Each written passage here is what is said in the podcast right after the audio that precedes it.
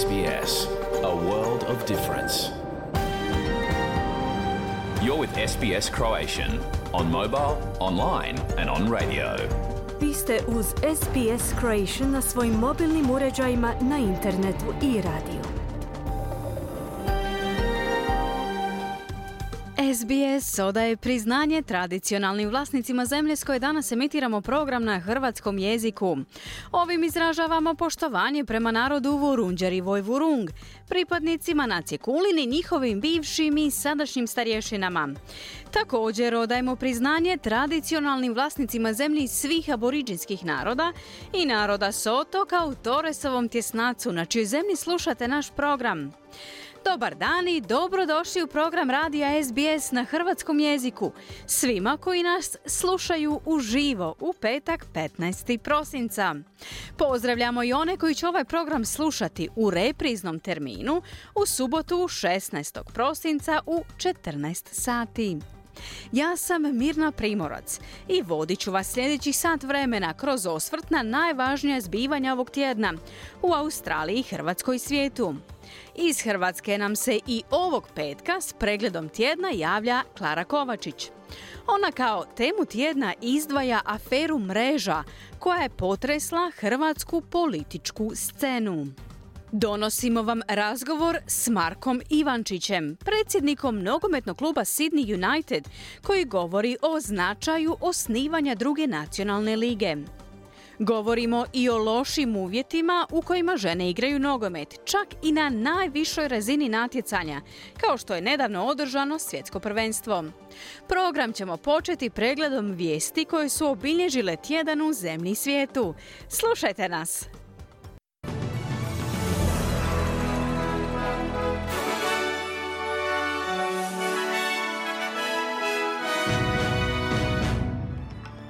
Tjednom pregledu vijesti poslušajte. Kongres Sjedinjenih američkih država službeno je odobrio povijesni AUKUS sporazum s Australijom. Delegati klimatskog samita u Dubaju složili su se oko povijesnog dogovora za prijelaz s fosilnih goriva na obnovljive izvore energije. Zabrana korištenja umjetnog kamena će stupiti na snagu 1. srpnja.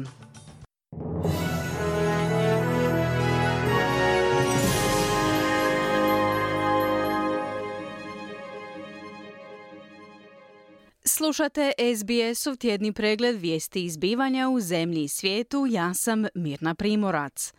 Kongres Sjedinjenih američkih država službeno je odobrio povijesni AUKUS sporazum s Australijom.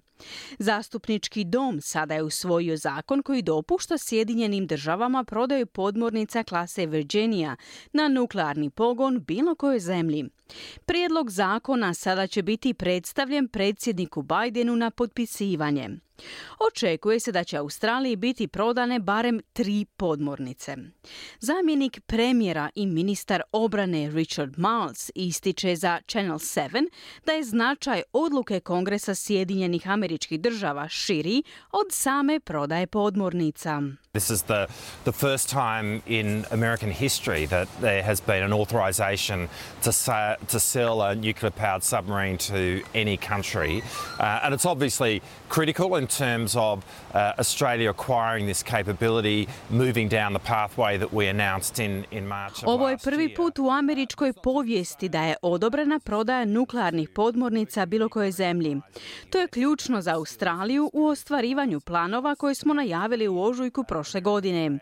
No nije riječ samo o prodaji. To omogućuje Australcima rad u nuklearnom sektoru Sjedinjenih američkih država kako bi stekli vještine i iskustvo potrebno za održavanje američkih nuklearnih podmornica u Australiji, što planiramo učiniti iduće godine, kazao je Miles. Postignut je novi značajan sporazum 198 zemalja sudionica samita COP28 za tranziciju s fosilnih goriva na obnovljive izvore energije. Iako sporazum ne obvezuje države da se potpuno odreknu fosilnih goriva, dočekan je kao značajan korak prema ostvarenju cilja neto nultih stopa emisija do 2050. godine. Čelnici manjih država kritizirali su sporazum jer nije potpuno izbacio upotrebu fosilnih goriva, stavljajući teret klimatskih promjena na njihove zemlje. No predsjednik Kopa 28 Sultan Al-Jaber tvrdi da je ovo povijesni trenutak koji će postaviti planet na novu putanju. The world needed to find a new way. Svijet je morao pronaći novi smjer i sljedeći našu zvijezdu sjevernjaču otkrili smo taj novi put. Pružili smo sveobuhvatan odgovor na globalnu procjenu i sve ostale zadatke. Zajedno smo se suočili s realnostima i usmjerili svijet u pravom smjeru, kazao je Al Jaber. Savezni rizničar Jim Chalmers ističe da vođenje strože fiskalne politike neće narušiti sposobnost vlade da pruži podršku građanima u suočavanju s rastućim životnim troškovima. Ovo tjedno predstavljanje polugodišnjeg proračuna otkrilo je stabilniju financijsku osnovu, većim dijelom potaknutu povećanim porezima za tvrtke i pojedince kao i umjerenim rastom plaća. Neki iz sektora socijalnih usluga izrazili su razočaranje izostankom dodatnih mjera za ublažavanje financijskog pritiska na osobe s nižim i srednjim primanjima. Međutim, gospodin Chalmers je za Nine Network naglasio da će odgovorno ekonomsko ekonomsko upravljanje pridonijeti smanjenju inflacije. It's inflation which is putting uh, so much pressure uh, on people right around Australia. We've got to get on top of that. It's moderating, but we need to, it to moderate further and faster. Inflacija predstavlja značajan teret na građane diljem Australije. Moramo se suočiti s tim izazovom. Iako se ublažava, potrebno je daljnje i brže djelovanje. Odgovorno ekonomsko upravljanje ključno je u tome. Uvođenje odgovarajuće vrste pomoći za životne troškove igra veliku ulogu. I to trenutno provodimo. Istovremeno ulažemo u budućnost našeg gospodarstva. Stoga ne vidimo ovo kao ili ili situaciju, kazao je Chalmers. Umjetni kamen bit će zabranjen diljem Australije od iduće godine nakon što su države i teritoriji odobrili mjeru radi zaštite radnika od smrtonosnih plućnih bolesti. Zabrana će stupiti na snagu 1. srpnja uslijed dogovora ministara rada na sastanku održanom u srijedu. Kao dio nacionalne zabrane, Savezna vlada naznačila je da će uvesti obveznu carinsku zabranu uvoza umjetnog kamena u Australiju. Ovaj potez je pozdravljen od strane nekoliko sindikata diljem zemlje, dok su drugi, poput Udruge za javno zdravstvo, izrazili mišljenje da se mora poduzeti više za one koji još uvijek rade sa silicijevim dioksidom u drugim kontekstima. Zach Smith, nacionalni tajnik sindikata zaposlenika u građevinarstvu, šumarstvu i pomorstvu, CFMU, pozdravio je potpunu zabranu umjetnog kamena, nazivajući odlukom koja spašava živote. Let's be clear about this. The decision that's been made by the various levels of government today will save lives. We know that as many as one in four workers that are using engineered stone Budimo jasni oko ovoga. Odluka koju su danas donijele različite razine vlasti spasit će živote. Znamo da čak jedan od četiri radnika koji rade s umjetnim kamenom oboljeva od silikoze. Oboljeva od drugih bolesti koje drastično utječu na njihov životni vijek, izjavio je Smith. Opća skupština Ujedinjenih naroda u srijedu 13. prosinca usvojila je rezoluciju koja poziva na hitni humanitarni prekid vatre u Gazi. Za rezoluciju je glasalo 153 države članice, protiv je bilo 10, dok su 23 bile suzdržane. Sjedinjene američke države su pokušale unijeti amandman kojim bi osudile napad Hamasa 7. listopada i otmicu talaca. Austrija je također pokušala unijeti amandman koji se traži da se tekst o taocima opisuje kao da ih drže Hamas i druge skupine. Nijedan od ova dva prijedloga nije dobio potrebnu dvotrećinsku većinu. Premijeri Australije, Novog Zelanda i Kanade su zajedno izdali priopćenje o sukobu Izraela i Hamasa, obvezujući se podržati stvaranje održivog primirja u pojasu Gaze. U priopćenju od strede 13. prosinca Anthony Albanese, Chris Luxon i Justin Trudeau istaknuli su da prekid vatre ne može biti jednostran, te da Hamas mora predati oružje. Također su naglasili priznavanje prava Izraela na postojanje i pravo na obranu, uz istovremeno upozorenje da da cijena pobjede nad Hamasom ne smije biti neprekidna patnja palestinskih civila.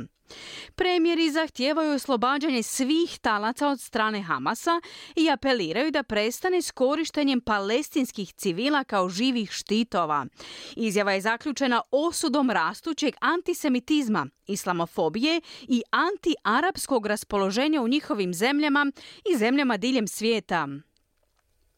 Laburistička vlada brani svoju novu migracijsku strategiju, ističući da je njezin cilj osigurati prioritet australskim građanima pri zapošljavanju. Vlada je u ponedjeljak 11. prosinca predstavila reviziju imigracijskog sustava, najavljujući planove za prepolovljavanje neto migraciju u sljedeće dvije godine, uz istodobno privlačenje većeg broja visoko kvalificiranih radnika u idućem desetljeću.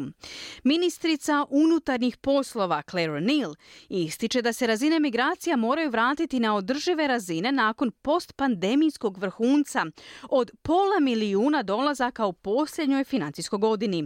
Nacionalna stranka tvrdi da će nova strategija uzrokovati nedostatak za natlija, dok zeleni kritiziraju promjene kao nepravedno okrivljavanje migranata za stambenu krizu.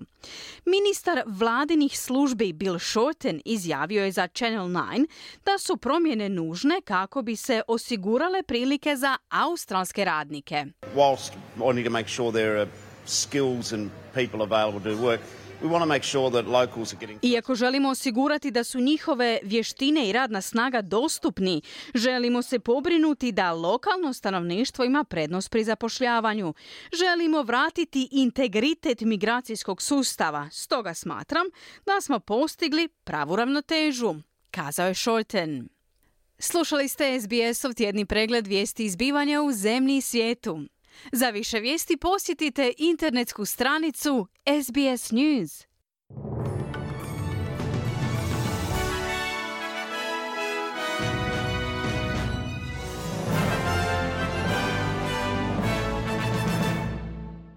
Vi ste uz SBS na hrvatskom jeziku, moje ime je Mirna Primorac. Program nastavljamo osvrtom na vijesti izbivanja koja su obilježili protekli tjedan u Hrvatskoj. Evo što danas možete čuti. Afera mreža izaziva brojne reakcije političara i udruga. Povijesne odluke Europske unije o proširenju i novcu. Obnova Banovine ubrzanim tempom. Stadion u Maksimiru pred potpisivanjem ključnog dokumenta. Osoba tjedna Luka Krmić. O naglascima tjedna s Klarom Kovačić, našom suradnicom iz Zagreba, razgovarala sam malo prije početka našeg današnjeg programa. Dobro jutro, Klara. Dobro jutro. Dosad neviđena afera mreža izazvala je očekivano i brojne reakcije, događaje dana i tjedna, koje su izravne posljedice.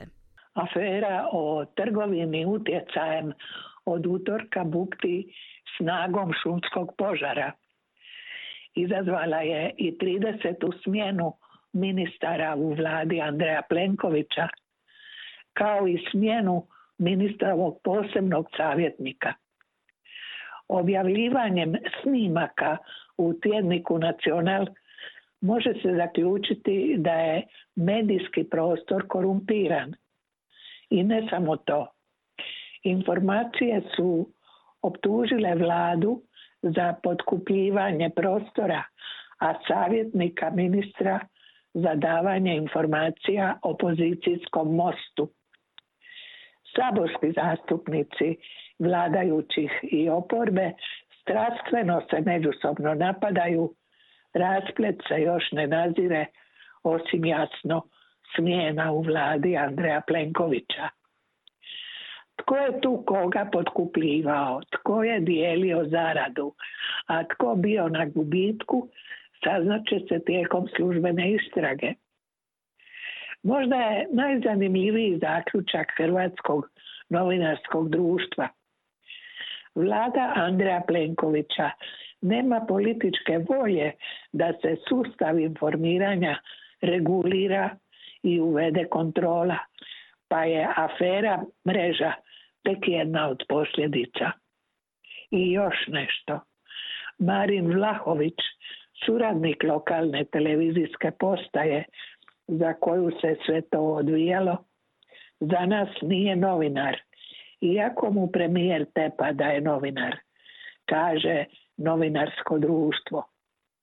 Marin Vlahović je naime u tjedniku Nacional objavio snimku razgovora o čistoj korupciji, kako tvrdi premijer, nakon što je u tome i sam sudjelovao. Sve postaje izuzetno zanimljivo za ispisivanje povijesti slobode medija u Hrvatskoj.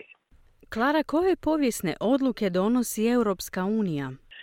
Čelnici Europske unije u Brislu postigli su suglasnost o kandidaturi Gruzije, a s Ukrajinom i Moldavijom otvaraju pristupne pregovore o Bosni i Hercegovini u Ožujku. Danas će se odlučivati i o novcu. Hoće li se Ukrajini odobriti 50 milijardi eura pomoći ili će to biti 17 milijardi bespovratno, a 33 povoljnim kreditom. Rebalans proračuna do 2027. godine podrazumijeva stari i novi novac članica. Male zemlje su protiv podmirenja starim novcem, mađarski premijer Orban protiv pomoći, no za vrijeme glasanja nije bio prisutan jer bi samo jedan glas protiv doveo do neizglasavanja.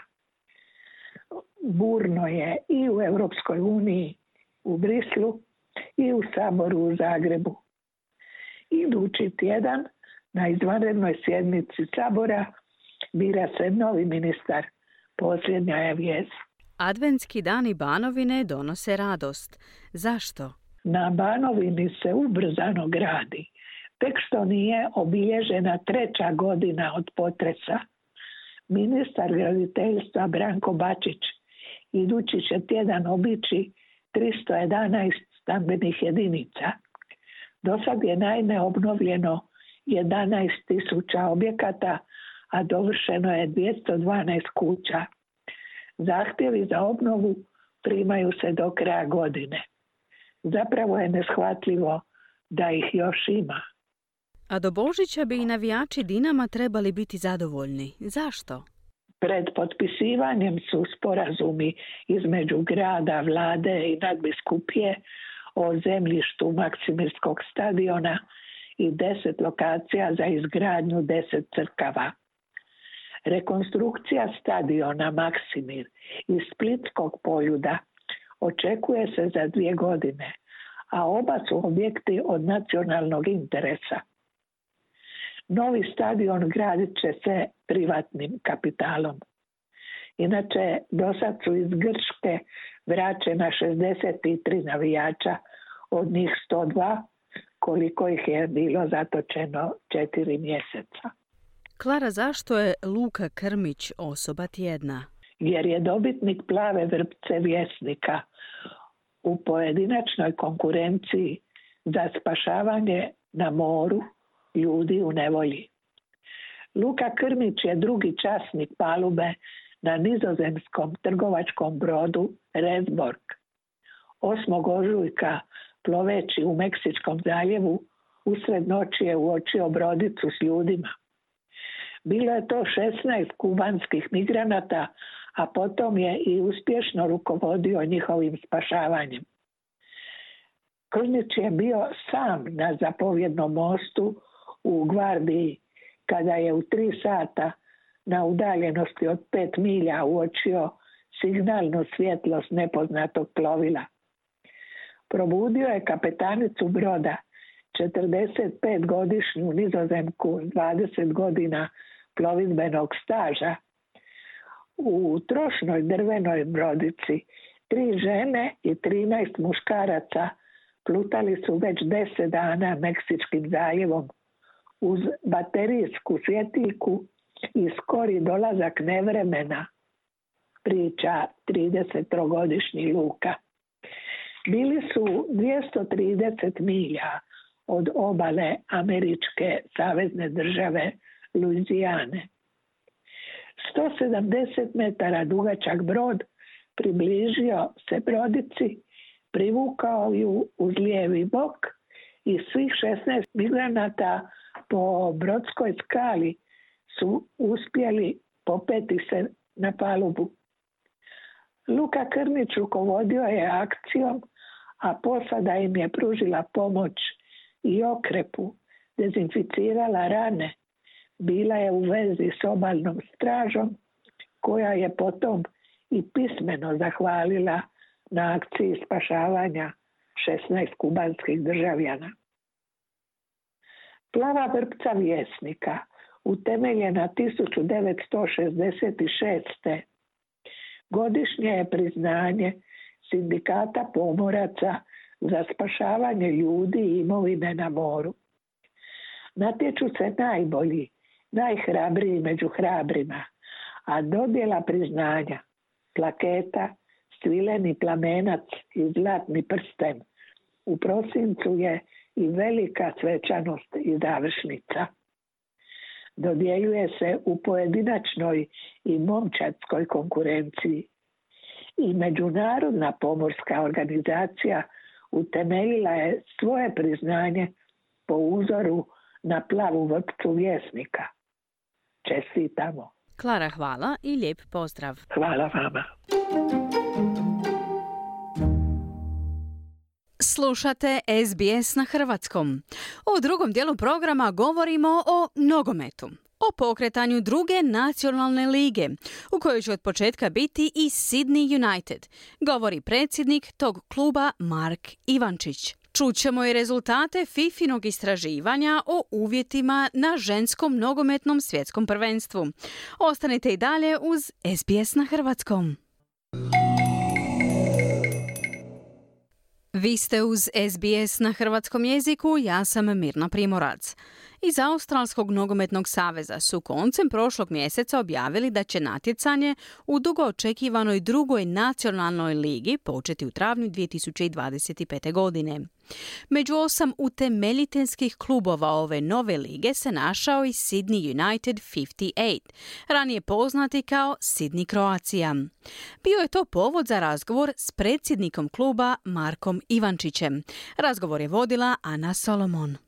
Prije svega u ime programa Radija SBS na hrvatskom jeziku upućujem čestitke vama Mark kao predsjedniku kluba iz Sydney Unitedu što ste postali jednim od osnivača nacionalne druge lige.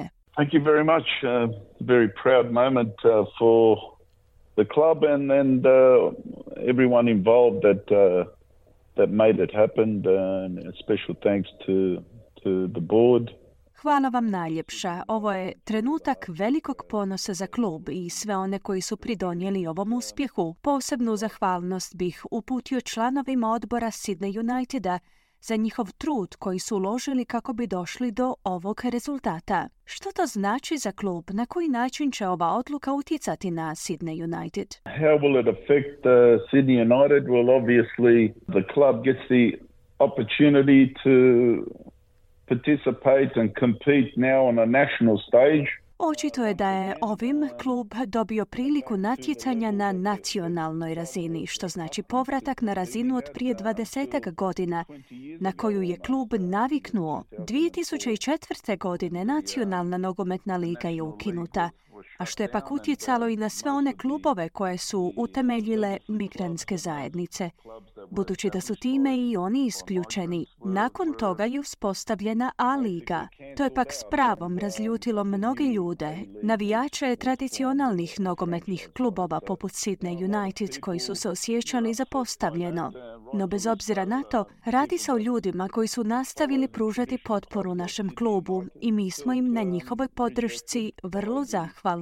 Njihov trud je sada nagrađen ponovnim uključenjem na nacionalnu razinu u sklopu nacionalne druge lige. To je kako za nas, tako i za ljude koji su nas vjerno pratili velika stvar. Time smo dobili priliku da se ponovno uzdignemo i pokažemo koje su naše sposobnosti. Svih osam utemeljiteljskih klubova ovog novog turnira su bili podvrgnuti rigoroznom procesu provjere, ispunjavajući kriterij organizacije Football Australia za ulazak u nacionalnu drugu ligu. Kako je izgledao čitav proces? Je li bio izazovan? Well, you, you said it all. It was a rigorous process. It was uh, long. Um, it's taken some years to get to this stage, and it didn't. It didn't just start Da, bio je to dugotrajan proces. Godine su trebale proteći da bismo došli do ovog postignuća. To nije proces koji je započeo prije nekoliko mjeseci.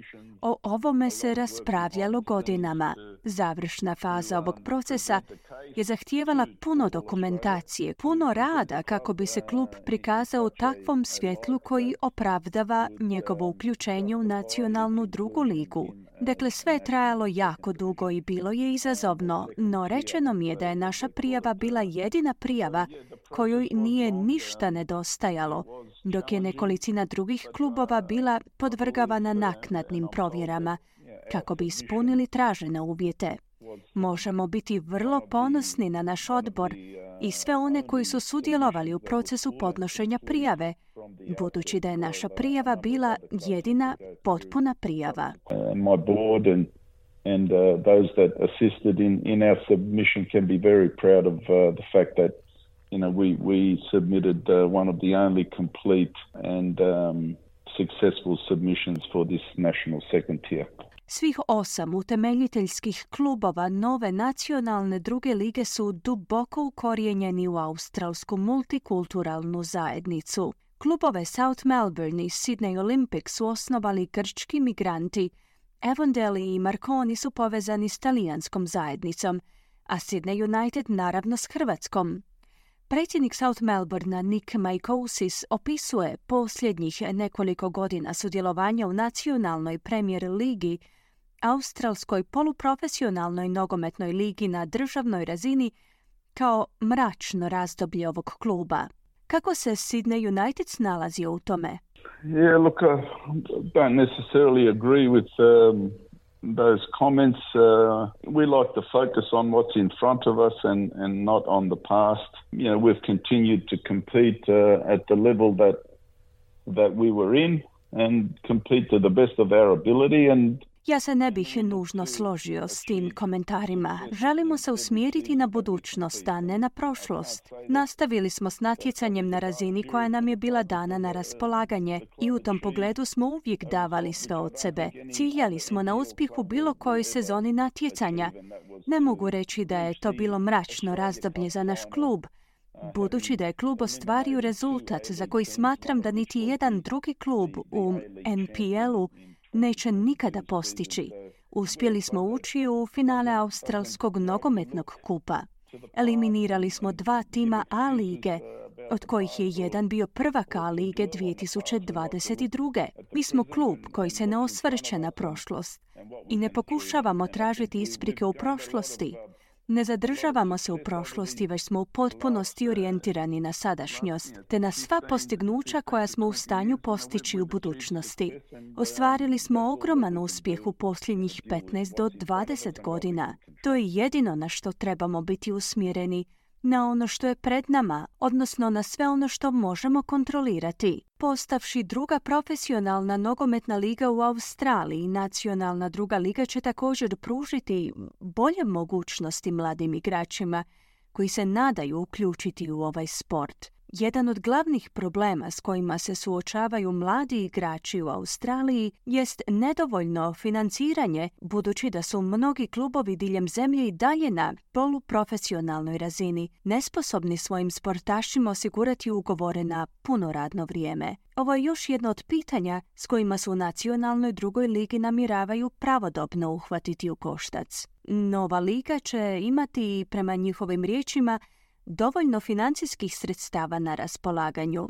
Je li to po vašem mišljenju značajan napredak za Sydney United? National second tier will provide uh, more opportunities for young players and professional uh, full-time uh, contracts and training opportunities for for players. You know, up until now, professional positions have been limited. Sigurno je da će druga nacionalna liga omogućiti mladim profesionalnim igračima puno više prilika, kako ugovorima na puno radno vrijeme, tako i u brojnim mogućnostima treniranja. Sve do sada mogućnosti bavljenja profesionalnim nogometom su bile ograničene. Samo je A liga davala ozbiljne šanse igračima. Ova nova nacionalna druga liga će pružiti mnoštvo prilika igračima ovih osam utemeljiteljskih klubova, no cilja na proširenje na 10 do 12 klubova. To je velika stvar za nogomet i smatram da će se tim otvoriti mnoge sjajne prilike za nogometaše koji žele izgraditi karijeru u ovom sportu. Smatram da će financijski aspekt i održivost predstavljati najveći izazov za ovu ligu. Mislim da je svatko toga svjestan Svima je cilj učiniti ovo natjecanje uspješnim. Preston Lions, nekadašnji Preston Macedonia Soccer Club je očito još jedan klub kojega se dovodi u vezu sa zajednicom useljenika. To je pak rezultiralo sukobima između klubskih navijača u prošlosti poput incidenta između Preston Lionsa i navijača South Melbournea. U prošlosezonskom finalu Australian Kupa nekoliko navijača Sydney Uniteda je dobilo doživotnu zabranu pristupa nogometnim stadionima nakon izvođenja nacističkih pozdrava, a sam klub je trebao platiti novčanu kaznu u vrijednosti od 15.000 dolara uz nekoliko drugih sankcija. Nick Galatas, predsjednik Udruženja australskih nogometnih klubova, kaže da će nacionalna druga liga nastojati prikrliti bogato kulturno nasljeđe ovih klubova, te da je na klubovima da rješavaju probleme s kojima se suočavaju. Kako se vi u klubu namjeravate uhvatiti u koštac s navedenim problemom, kako se on ne bi ponavljao u budućnosti? I think uh, enough has been said on the topic. The club has uh, public publicly stated its position on the issues that happened um, on on that night. Mislim da se o tome dovoljno govorilo. Klub je javno objavio svoje stajalište o incidentu koji se dogodio tog dana Radi se o tek trojici navijača koja su bila optužena i na njima je da se brane. Na pojedincima je da snose odgovornost. Ovo nije klub koji se bavi politikom, ne slijedimo nikakvu političku ideologiju. Mi se isključivo bavimo nogometom. Nogomet je naš smisao postojanja i mi smo njegovi predstavnici, a tako će ostati i u buduće. Mediji su bili usmjereni na nekoliko pojedinaca na utakmici, na kojoj je bilo 16,5 tisuća obožavatelja nogometa od kojih je većina došla podržati Sydney United.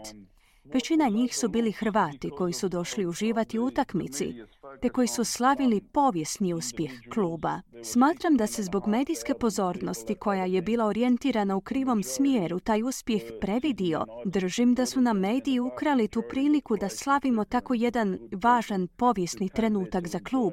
Umjesto toga, radije su se osvrnuli na negativnost koju je prouzrokovalo nekoliko pojedinaca. Zbog toga je većina navijača krivo kategorizirana, a većina njih je došla bez ikakve političke pozadine, samo kako bi uživala u nogometnoj utakmici, uspjehu kluba, te na koncu kako bi iskazala ponos spram ostavštine australskih Hrvata. Zašto se ne usmjerimo na to? Idemo nastaviti vioriti našu zastavu na ponos kluba i čitave zajednice. That the majority of people there have been, I think, uh, branded incorrectly. Good people with, with no you know, political agenda coming there to enjoy the, the success of the football team and, and to show um, pride in, in the Croatian heritage which was represented on the night. So um, let's focus on that. That's what we're focused on. We're focused on the future and continuing to fly the flag for the club and, and for the community. I na koncu, po vašem mišljenju, hoće li nogomet u Australiji doživjeti procvat s uspostavom nacionalne druge lige? Kako će ona pomoći rastu popularnosti ovog sporta u Australiji? Well, I think it, it, it definitely uh, you've got a, a, a, another national second tier which will give uh, much more exposure to the game. I think there's a lot of interest in in the game. Nacionalna druga liga će popularizirati nogomet u Australiji. Smatram da je puno ljudi zainteresirano za nogomet i u ovom trenutku navijači mogu gledati svoje omiljene klubove isključivo na razini nacionalne premijer lige, koja uživa ograničenu pozornost medija, no sve se na koncu svodi na državnu razinu. ulaskom na nacionalnu scenu s besplatnim emitiranjem na nacionalnoj televiziji znači puno veću izloženost sjajnih klubova koji trenutačno igraju za NPL. Ako taj standard igre bude emitiran putem javnih medija, ljudi će shvatiti da u ovoj zemlji imamo puno više talentiranih igrača no što su oni to mislili. Samim time i popularnost nogometa će rasti. Mladim igračima treba dati više prilika da se pokažu ne samo na nacionalnoj, već i na međunarodnoj razini. Nema sumnje da će ovaj novi turnir otvoriti igračima mogućnost napretka te im omogućiti odlazak u inozemstvo. S Markom Ivančićem, predsjednikom Sydney Uniteda, razgovarala je Ana Solomon. I u nastavku programa govorimo o nogometu, ali o uvjetima u natjecanjima žena. No prije toga malo glazbe. Slušajte nas! Vi ste uz SBS na hrvatskom, ja sam Mirna Primorac. Dok su usponi i padovi australske ženske nogometne reprezentacije i svjetskog prvenstva za žene 2023. godine upisani u povijest, istraživanje među igračicama ističe alarmantne nedostatke na najvišoj razini ženskog nogometa. Nogometašice diljem svijeta izvijestile su da su premalo plaćene ili u nekim slučajevima uopće nisu plaćene, te da nedostaje liječničke podrške, pripreme i vremena za oporavak, što rezultira time da mnoge nisu bile u najboljem izdanju za turnir. Prilog Penry Buckley. Kate Gill, bivša kapetanica Matildi, koja je postigla 41 gol za Australiju i između 2004. i 2015. godine, sada je izvršna direktorica sindikata igrača Professional Footballers Australia i kaže da ju nimalo ne čude iskustva nogometašica. At times when, when we were competing, we were using one facility, one pitch, the rest and recovery between matches inside. Kada smo se natjecali, koristili smo samo jedan objekt, jedno igralište, a odmor i oporavak između utakmica unutar turnila bili su vrlo minimalni. To je uzelo nevjerojatan danak psihički i fizički, kazala je Gil. Nakon uspjeha Matildi uslijedile su prekretnice prema većoj ravnopravnosti spolova u sportu u Australiji. To uključuje novo ispregovarani ugovor o kolektivnom pregovaranju između organizacija Professional Football Australia i Football Australia prema kojemu će Matilde i Socceroos dobiti jednak tretman i bolju financijsku naknadu na budućim turnirima kao i 200 milijuna dolara saveznih sredstava za ženski sport putem programa Albanezijeve vlade pod nazivom Play Our Way. Kay Gill kaže da istraživanje FIF Pro rasvjetljava stalnu nejednakost u ženskom profesionalnom nogometu na globalnoj razini. The findings that the um, report speaks to are kind of emblematic of where women's football is. It has grown a lot, but there's there's still a lot of growing to do, and you know we really have to kind of be able to bear down on some of these issues. Rezultati su na neki način simbolični za to gdje se ženski nogomet nalazi. Kao sport mnogo je narastao, ali ima još puno toga za rasti i stvarno se moramo moći uhvatiti u koštac s nekim od ovih problema i osigurati da se mogu voditi razgovori s ključnim sudionicima i donositi odluke, tako da uvjeti koji se daju sportašicama i nogometašicama budu mnogo pogodniji za visoku izvedbu i profesionalizam, dodala je Gil. FIF Pro je ispitao 260 igračica iz 2632 tima, pri čemu je više od polovice nogometašica reklo da se nisu dovoljno odmorile prije utakmica, a dvije trećine ih je smatralo da se nisu osjećale najbolje na početku samog natjecanja. Kampanja Matildi započela je zabrinutošću zbog osutnosti kapetanice Sam Kerr, koja je zadobila ozljedu potkoljenice igrajući za Chelsea na kraju sezone ženske Superlige. Doktorica Stephanie Filbay je viša znanstvena suradnica i fizioterapeutkinja na sveučilištu u Melbourneu. Ona kaže da su zahtjevni rasporedi nacionalne lige i tjesni preukreti vjerojatno čimbenici ozljeda poput one koju je pretrpjela Care. A muscular injury like a, a calf strain can be impacted by load and players, playing surface and other environmental factors, whereas you know, a contact injury like a joint injury that occurs from Dakle, na ozljedu mišića, poput istegnuća mišića potkoljenice, može utjecati opterećenje, na kojoj se podlozi odigrava utakmica i drugi čimbenici okoline. Dok ozljeda kontakta, poput ozljede zgloba koja nastaje uslijed kontakta s drugom igračicom, obično se svodi na lošiju sreću i druge čimbenike. Međutim, stvarne ozljede, tetiva i mišića mogu se odnositi na nedovoljan odmor, nedovoljno sna, umor od stresa i velika opterećenja pri igranju, kazala je Phil Bay. Svjetsko prvenstvo za žene 2023. godine oborilo je rekorde za najveći prihod ostvaren od prodaje ulaznica i najveću globalnu publiku ikada za ženski sportski događaj. No istraživanje FIFPro-a pokazalo je da mnoge nogometašice diljem svijeta nisu adekvatno plaćene, pri čemu svaka treća zarađuje manje od 45 tisuća australskih dolara godišnje od nogometa u nacionalnim ligama. I svaka peta dopunjuje svoj prihod dodatnim poslom, kao što su prisiljene činiti mnoge poluprofesionalne igračice, a lige za žene. Zagovaranje FIFPro-a dovelo je do toga da se FIFA obvezala nadoknaditi svim nogometašicama dodatnih 45.000 australskih dolara za sudjelovanje na turniru. Doktorica Michelle O'Shea, viša predavačica sportskog menadžmenta na sveučilištu Zapadni Sidni, kaže da bi FIFA mogla učiniti više. Putting a $30,000 value on top flight players from across the globe really does show that culturally we've got a long way to go in terms of you know, how the women's game. Mislim da stavljanje vrijednosti od 45 tisuća australskih dolara na vrhunske nogometašice iz cijelog svijeta doista pokazuje da u kulturološkom smislu imamo još mnogo toga postići što se tiče vrednjovanja ženske lige. FIFA kaže da je novac uplatila nogometnim savezima zemalja sudionica svjetskog prvenstva, a mnoge nogometašice su kazale da nisu primili nikakve novčane isplate. Nigerijska ženska reprezentacija jedan je primjer toga, kazala još je ja. Nigerijke koje su ostvarile tešku pobjedu protiv Matildi u grupnoj fazi prijetile su štrajkom na početku turnira zbog loših uvjeta i neisplaćenih bonusa za utakmice. Članovi tima kažu da im njihov nacionalni savez još uvijek nije isplatio plaće za sudjelovanje koje jamči FIFA. Uoči turnira Matilde su objavile video pozivajući na jednakost nagradnog fonda između muških i ženskih turnira, na što se FIFA obvezala do 2026. godine s nagradnim fondom na turniru održanom 2023. godine koji je iznosio samo četvrtinu udjela od muškog svjetskog nogometnog prvenstva održanog 2022. godine.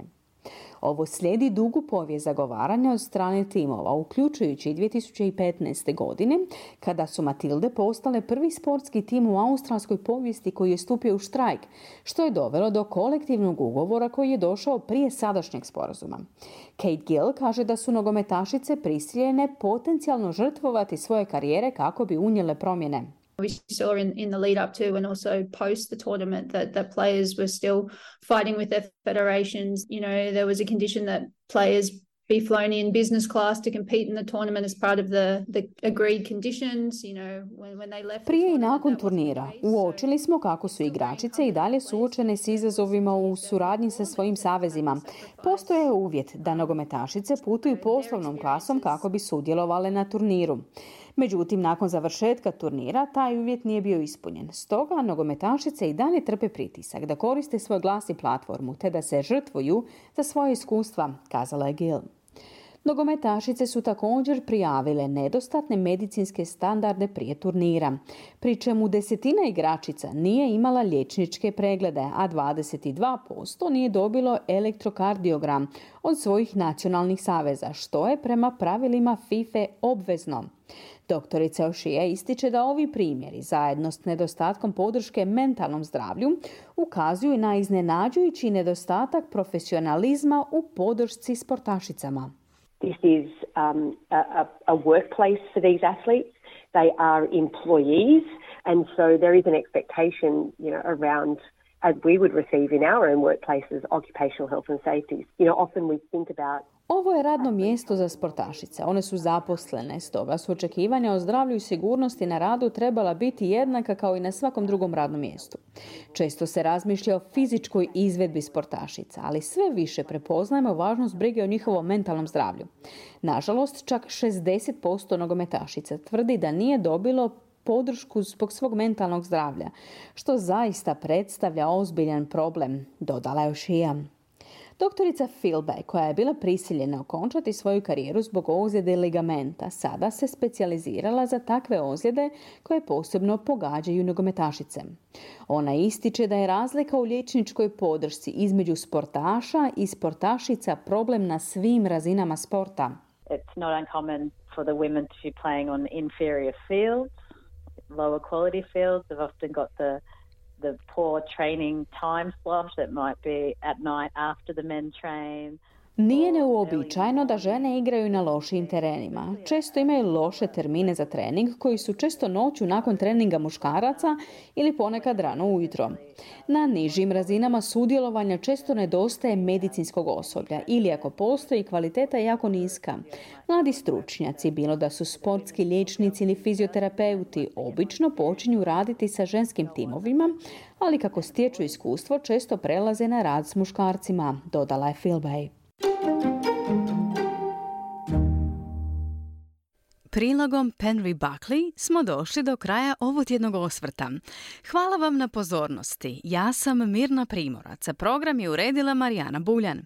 Podsjećamo vas da su naši programi na rasporedu ponedjeljkom, utorkom, četvrtkom i petkom u 11 sati, a da subotom u 14 sati možete čuti reprizu programa od petka. Želim vam ugodan vikend i do slušanja!